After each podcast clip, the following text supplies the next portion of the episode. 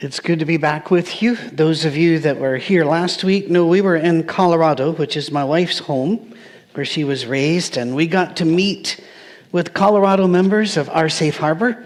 Uh, filled up a cabin, and the cabin was given to us for the week by one of Cammie's high school friends that owns it, and that was quite the gift. So thank you uh, to the Frasers for allowing us to move in next to you and then to also take over the neighborhood because we had people driving an hour and a half to be able to meet together. And so, by the way, that's in mountain time. So we were meeting at 8:30 in the morning. So there's no excuse for the lot of you at 9:30 uh, at all. None at all.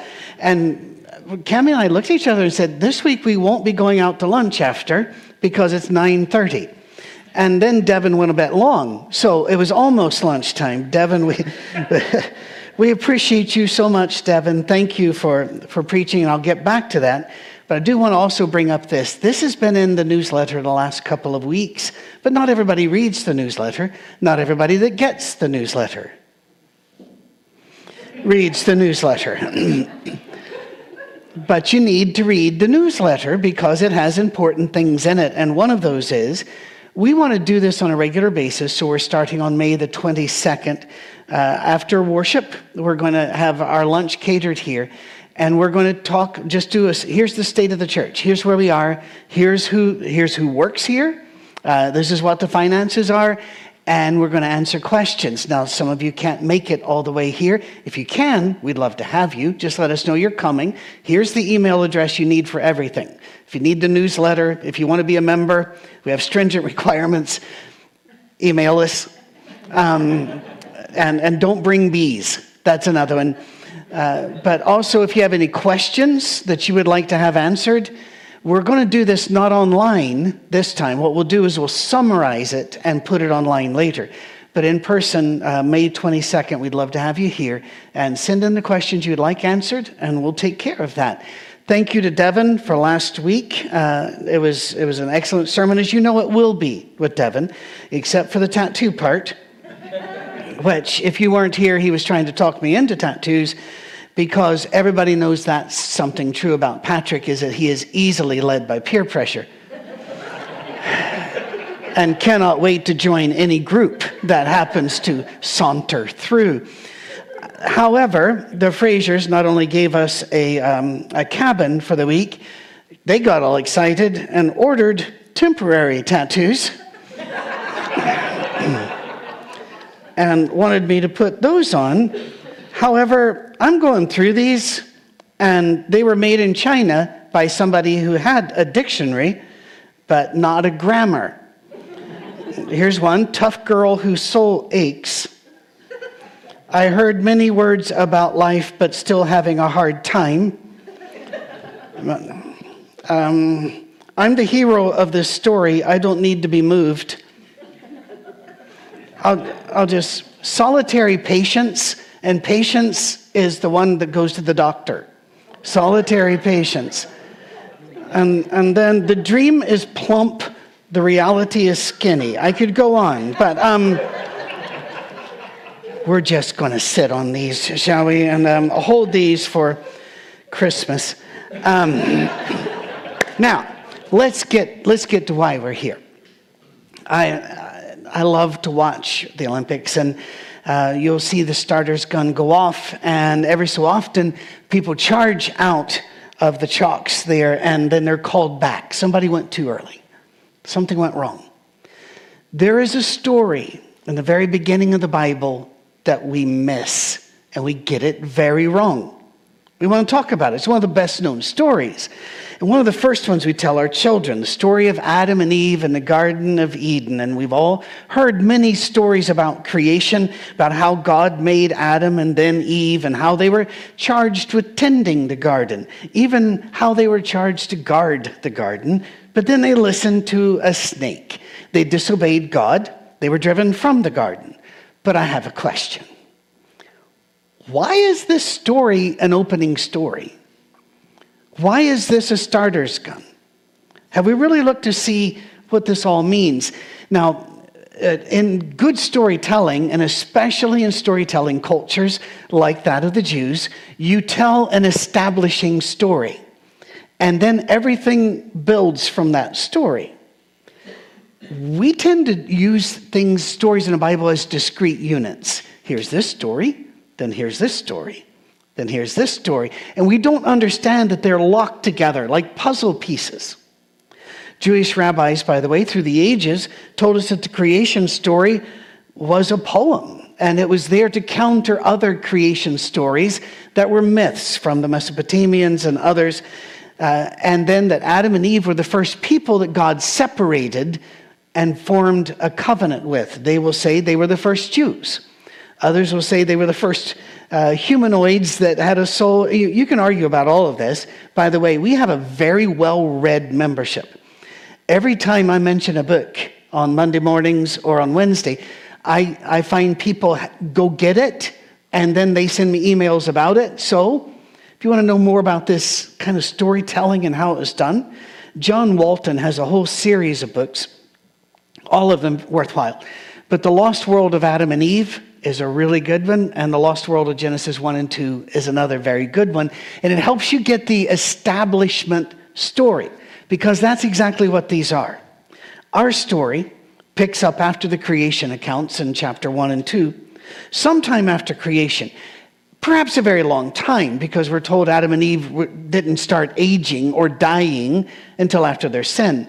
When I was a boy, I thought God made them. They got up. Adam looked over after his nap. Oh, there's Eve. And then they went out and had a fruit salad. No, it took a lot longer than this. There was insinuation. There was a pulling alongside. There was, there was a plan here. An enemy had entered the garden. If you remember, we're not going to deal with this part of it, but if you remember when they're driven out, that cherubim are put there with swords to guard the garden. The word for what they're doing, guarding, is the same word given to Adam and Eve when they were told to tend the garden. Guard this place. Many, many years later, Solomon would write the Song of uh, Solomon or Song of Songs. And in there, a woman is praising her lover. And one of the reasons is he keeps the little foxes out of the garden. He, in other words, he protects. And that little fox is there is to be taken metaphorically about dangers to your marriage. He keeps that away from us. Well, an enemy is in the garden. We all, we all know th- something went wrong we look at the world and it just doesn't feel like the world we would have made if we were God. We would have made it different. We would have solved things in a different way. We see pain and evil, the rubble of war. We see tears in the night, and we think, if I were God, I would do this different. In fact, just a few years ago, the first Wonder Woman movie was really about that. And the psychiatrist that wrote those really wanted to deal with the problem of evil. And in that movie, she looks about and she sees what we call um, World War I. They didn't know it was World War I at the time. They thought it was the last one, so they called it the Great War. And she says, Why do you allow this?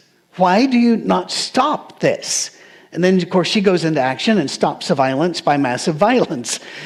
And we cheer her on because that's exactly what we would have done. And we wonder why God doesn't do things with direct action, including the violence against our enemies. But Genesis 3 is there to give us another story, to counter the stories of, of other religions, but also to counter the stories that are in our head about what went wrong and about how to fix it.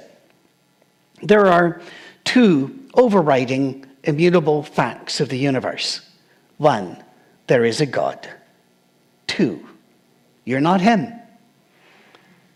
These things need to be tattooed on our heart somewhere. I, you might cut and paste.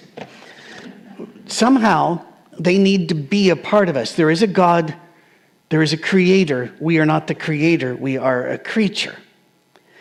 We tend to forget this. And Genesis 3 shows us how it's done. The serpent opens with what seems to be a simple question about God and boundaries. Did God really did God really say to you that you're not allowed to eat from any tree in a garden? Now, of course, God said nothing like that. He gave them license to eat from all of the trees and plants in the garden save one, and only one.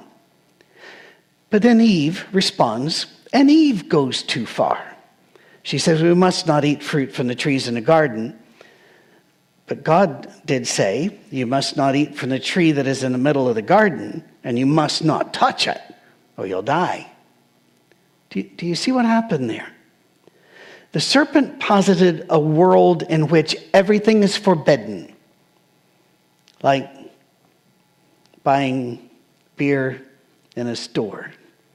Everything is forbidden. Don't play cards because somebody might think you're gambling. Don't don't move about like this. They'll think that's dancing. You know, don't, don't everything, everything is forbidden. By the way, that's, this is the height of my dancing ability. Scottish, it's just what happens. Everything is forbidden. Remember that. So Eve responds by saying the truth. Most things are not forbidden. But then she added to God's word and made God's word far more strict than God intended. Let that fall on us for a moment. You must not touch it or you will die. Eve was narrowing the list of what is allowed, shrinking her liberty by adding extra rules like the narrowing the width of a football field or golf fairway narrowing it. As a response to the devil, she was going to out righteous God. I find Christians trying to out Christian Christ by piling on the forbidden and then policing the limits that they set up. The serpent disagreed with the consequences of eating the fruit. Note, the serpent never disputed the fact that eating the fruit was forbidden. All the serpent did was deny consequences. Let that one percolate in our heads. Then, and here's where we have as a rule lost the plot and missed the point of the story, is Genesis 3 5. If you eat it, you'll be like God you will be as God if you eat that. That's why he doesn't want you to have this. He's jealous. You eat it, you'll be like, you won't need him anymore because you can decide what is right and what is wrong. Okay. Well, the woman looked, and what was the word there?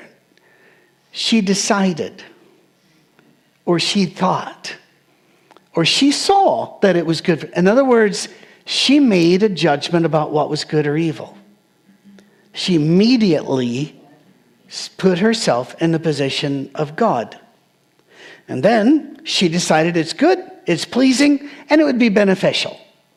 By the way, this is always where we also go off the track. and We always say what was literal and what was not. And we don't know that it was an apple. No, we don't. We don't know that it's an apple, but we're going to call it an apple later today. So just deal with it. We understand. It could be a pomegranate, it could be a melon, it could be whatever.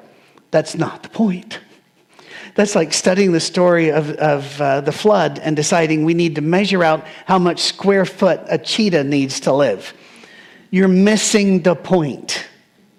Don't miss the point. Let the main thing be the main thing. Adam was along with her. Adam was right there the entire time. He agreed with her judgment disregarding what God had to say about it, they formed a committee and they outvoted God two to one. Immediately, they started making judgments after eating the fruit. They were shamed.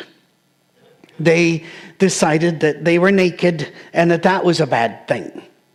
They started making judgments immediately after eating. The beautiful bodies that God made were now, in their eyes, shameful and needed to be covered. God didn't say that. Religion has made countless judgments such as that. In Victorian England, you know, let's cover from here all the way down to the ground, long sleeves frilly, frilly bits, you know, stand this far away and all that, and this will make us more righteous. No, it didn't. There was more prostitution and sex trafficking in Victorian England than there is today. All the rules didn't stop it. All the rules didn't. I remember reading scripture and, and asking my Bible teachers things when I was seven or eight years old, going, um, it says John, when he saw Jesus, put his clothes on and jumped into the water to swim to him. What was he doing working without his clothes on? And they began to tell me, well, no, there was this huge undergarment that went all the way down. And when David danced naked before, no, no, he wasn't really naked. Anything we could do to keep him back in line. I've heard whole sermons on modesty that were talking about how much to cover. Do you have you looked at the Bible? Every one of the passages on modesty rails against wearing too much. Too much jewelry too much fancy clothes, too much. Now, there is, a chair behind me, there is also chastity. And that wonderful old King James word, I'm not a big fan of some of the old King James word because, you know, he was Scottish, but he immediately went to England. And anyway, but that word shamefacedness, yeah, should, you, we should be capable of blushing. Yes, I think that we need to be careful. But look at all the judgments we make. We're going to talk next week about judgments in your lane and how we judge. And then we're going to move on. This, this is going to be for the next couple, three months. We're going to talk about this original story and what it's done. When challenged by God, what happened? Adam, the man, made a judgment against his wife. The wife, Eve, made a judgment against the serpent. It's not our fault. The true fault lies in another. Oh, yeah, I was angry. And I laid on my horn and shouted at that driver, but they did this. Oh, yes, I, I did have an affair, but my wife did this. Oh, yeah, I, I cheated on my taxes, but have you seen what they used my money for? We always shift the blame. I'm the righteous one here it's understand, and C.S. Lewis brings this up quite a bit uh, in his book Mere Christianity, that when we do something wrong, we always say, but there's a reasonable excuse that allows me to do this. Exactly as they did. They were doing exactly what the serpent said they'd be able to do, declaring themselves wise, the arbiters of right and wrong. I've heard many sermons about this, I've read many books about this and articles, but here is where most people veer off and they go into lessons on obeying God, they, um, or, or maybe something about sex, maybe something about sin, and they stop there. The Catholic Church, which is, uh, and we know we have many Catholics that are members here, we love them, but they look back on this story back in those early medieval ages and decided this is proof that our bodies are evil and wrong, and sex is a problem, and therefore sex can only be for procreation, nothing else. Protestants picked up that banner and said, We can top that. And we can make sure that no statues are unclothed and that we're going to tear out those that are you know naked and all this other and we're going to we're going to put laws here. And we're going to make sure no one has fun. We're going to shut down fun. If you don't if you think i'm overstating it read the life of john calvin. Read the life of john knox and what he did to the joy of religion in Britain, mainly Scotland. And maybe that'll explain why in the United Kingdom today, more than 75% of people profess no faith because the joy was ripped out. You can't do that here. Have you ever heard that in a church? You can't do that here. I remember once when we were outside Detroit, we lived up there for 10 years uh, in Rochester, and we were singing this song. Um, and in the song, You Change My Mourning into Dancing. Now, most of you know that song. And we sang it with gusto, but we never really meant it, obviously. And so we just sang it. But we had some visitors that leapt into the hall, uh, into the aisleway and started going. they assumed we meant what we were singing. I don't know where they got that idea. And, and I watched a couple members, and you could watch like a thermometer. It was just going up the red. Just like, look forward to give them credit. Later on, those very ones were the ones that went over and greeted them and loved on them. And, and so that was great. But it, it really was a shocker. We don't do that here. Maybe we should. Maybe we should. Maybe you should. I'm busy sorting things. But then, is it all about don't disobey God and make sure you behave? Then what about Genesis 3:22? When God turns to the host of heaven and says, "Well, what are we going to do now? Because they've become like us, knowing good and evil." What the serpent said was true. And that is what created the break between God and humankind death. The word die means separation. On that day, we surely broke and we're separated. But more, it separated us from each other. Adam and Eve blaming each other and the serpent and blaming and pointing. And if you don't understand this at all, spend five minutes on Twitter, then get some eye bleach. We are still doing it. And it all started here. No longer relying upon the judgment of God, but rather upon our own judgment. We even say, and they said, and people have always said, that God agrees with us. We were here for the very purpose of disapproving of our neighbors and to find fault in their lives or in their churches or in their faith and to call them to our standard, which we always confuse with His standard. We made ourselves God in His place. I'll never forget just reading a scripture, talking about it, and a man came up to me, red in the face, spittle flying and pointing at her, and he, he eventually said a, a line he probably shouldn't have said. He said, You are in disagreement with God. I just looked at him and I said, No, I'm in disagreement with you. And I can tell the difference. It, it went real well after that. Again, Mr. Follow the Crowd. Um, I'm not a Mr. Peace at all costs, but I'm, I'm kind of peaceful.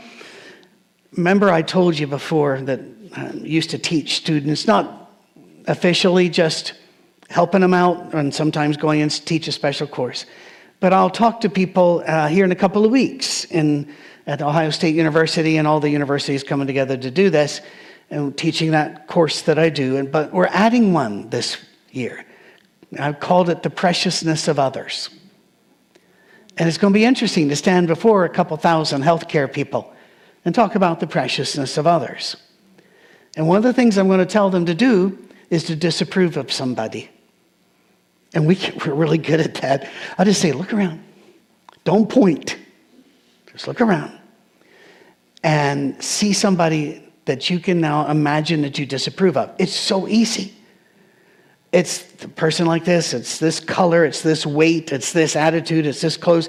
We find ways to disapprove. Now tell yourself a story to back up your disapproval, to make it reasonable, right, and proper.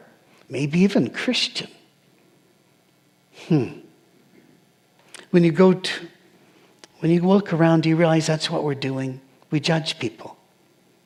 We judge them. Anybody driving faster than me is an idiot and should be pulled over. Anybody driving slower than me should move to Florida, just get out of the way. Because, you know, Florida, home of the newlywed and nearly dead. And, and I, I love Florida, by the way, because I can pretty much outrun everyone. Anyway, the point, point being, I'm the standard. The way I drive is the standard. Faster or slower, you're wrong. You understand what I mean, right?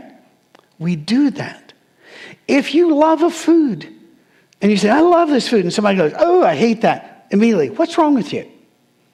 Instead of saying, That's okay, I'm not making you eat it. Immediately we think, What's wrong? Are you, are you? We're going to talk about that next week. When you go to the airport, to me, that's the gut check. Airports are the gut check. They really are. It starts early. Whenever you get there and there's the line, are these people or are they impediments? Are they human beings or are they problems? The worst, I catch myself all the time. Holy Spirit likes to kick me at the luggage area. Because you go standing for your bags, everybody's standing around looking at each other. Get a little closer, checking around. And I'll, have you ever thought, Oh, I hope everybody else gets theirs first. now, if you say that you have, you're a liar. I'll catch myself thinking, I know I'm supposed to prefer others. It's really hard right now because I've got things to do that are important. These people, just look at them. No, there's nobody waiting for these people. Let me go. It is so hard to quit judging. I had to sit down and talk with the nurse who takes care of my mom. I want to stress they do an excellent job in every way. But my mother was refusing certain medications. There's a long history behind that that I can sum up by saying my dad wouldn't let her take medicine because he always knew more than the doctors and it caused problems. But you live with somebody for 63 years that you've been, it's hard to get past this. So I sat with the nurse and I said, Here's why my mother is bucking the medication she has to have. And I told her some of the story and her jaw dropped. And she said, I had no idea. Went, yeah. And she said, Thank you. I needed to remember that everybody here has a history. Well, this is a great woman. This is a good person who takes care of my mother. And she said, I needed to be reminded. I think we all need to be reminded that everybody brings their history, their worries, their fears, their successes, their ideas, and yes, their judgments with them. They're not NPCs. Everybody under 40 knows exactly what I mean. Non playing character. Whenever you're playing a video game, there will always be other people there. Not all of them have a human being behind them, they have a bot. They, they have artificial intelligence, and these are non playing characters that really have no purpose at all except to keep the game going. No, we're real people. We have a real backstory, but the root of all sins is the fact that each of us act like we're a little God instead of the children of God, who God alone can make judgments about right and wrong. You want further proof? Some of you are already thinking certain thoughts, justifying your judgments by saying, but they, they, they really are, in fact, the true judgments of God. And you'll open your Bibles, always a good thing, and read them out. If you are reading in context, and if the passage applies to the situation at hand, then it's not you but God making the judgment. Cool. But however, even then, it is to be offered in humility because even then you might be wrong. Hebrews chapter 4, starting at verse 1, as a prisoner of, for the Lord, I urge you to live a life worthy of the calling you've received. Be completely humble and gentle, bearing, be patient, bearing with one another in love. Make every effort to keep the unity of the Spirit through the bond of peace. By the way, there is no gift of judgment given in Scripture. There's a gift of mercy, the gift of tongues, there's a gift of healings, there's a gift of all these gifts that are in Romans 12, 1 Corinthians 12. You find these gifts list some, there's never one about judging. And here he's saying, be gentle, be unified with each other. All of us, all of us, the grace has been given. And then down to verse 14. Then we'll no longer be infants tossed back and forth by waves, blown here and there by every wind of teaching and by the cunning and craftiness of people in their deceitful scheming. Instead, speaking the truth in love, we will grow to become in every respect the mature body of Him who is the head, that is Christ. Speaking the truth in love. Many times in my life, I've had people say, we're, you know, we love you and we're just telling you the truth, but there was no love there. Sure didn't feel loving. We have to be very careful about what we call love and about what we call truth. We are to be gentle. Remember this phrase truth without compassion is hostility. Truth without compassion is hostility. There is no gift given us that allows us to eat the apple and cause the problem. In Matthew chapter 7, very famously, in the first five verses, judge not that you be not judged, because whatever measure you use against others will be used against you. That's terrifying. We are not to judge others, we are to serve them. We do not disapprove of others, we love them. That's why becoming a member here is so hard. Let us know you want to be. And people will say, well, well, I can't really say that Apostles' Creed that we've we just had so much response, we just keep showing from around the world. Uh, and our new country is Nigeria. So, yes, you were right. Uh, Nigeria is so exciting. The, um, anyway, so yes, well, what if you can't say that? What if there are a couple lines there that you're not sure you believe? Okay. It's not our job to disapprove. It's our job to love you. It's not our job to judge. It's our job to serve you. This world will not believe in heaven until they see it in us. And no wonder so few want to go to heaven if they think church people are going to be there. we got to be Christian, not church people. Greg Boyd wrote the book Repenting of Religion. It's a really good book, scary book. I'm going to read a couple of paragraphs. I tend not to do that, and I know my time's almost, I think I can make it. That really got to Devin, didn't it? what you don't know is that Dave advances it every so often. He's thinking, I don't, that's not, let's move He'd caught himself looking around, making judgments quietly, and never really thinking about it. He said, So I stopped. I determined to have one thought and one thought only about every person I saw in the mall on that afternoon.